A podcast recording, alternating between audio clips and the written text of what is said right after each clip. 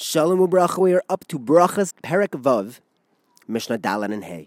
In Mishnah Daled, the Mishnah tells us that according to Rav Yehuda, if someone has many different types of food in front of him, then if he has any of the Shivas Haminim, that one comes first. Chitus, Oira, Geffen, Ta'ina, Rimon, Zayas, and Timorim.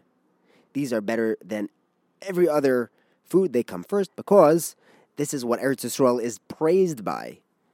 But the Chachamim say that you can make a bracha, you should make a bracha first on whichever one you like more. And the Rav says this is how we paskin. We paskin that you first eat which one is more chaviv to you.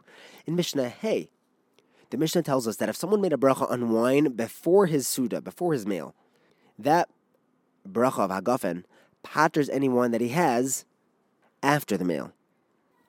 The Rav says that this is talking about on Shabbos and Yom Tiv, where you normally have wine after eating. So when you made Kiddush before the meal started, you had in mind any wine that you'd be eating during the meal.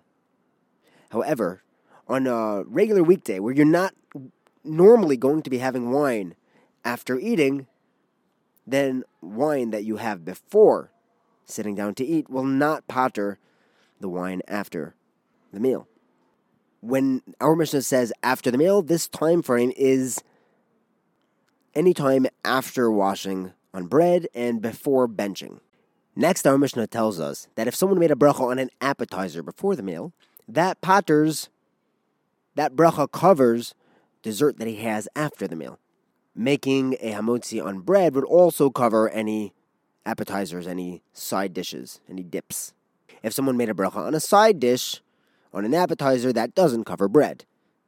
Beis Shammai says that an appetizer, an appetizer's bracha will not cover a cooked grain dish either. Some sort of a porridge. There are those that explain uh, Beis Shammai's statement of a maaseh kedeirah, referring to a dish where they take bread and they cook it up until it doesn't look like bread anymore. Uh, so much so that it becomes a mezonos like matzah meal. And this is the chiddush that even though he made a bracha on matzah meal, that wouldn't cover matzah or some sort of a bread product. He had that as an appetizer, but that still won't cover bread. Beis Shammai says that that won't even cover a cooked grain dish. We don't pass like Beis Shammai. Thank you for learning with me. Have a wonderful day.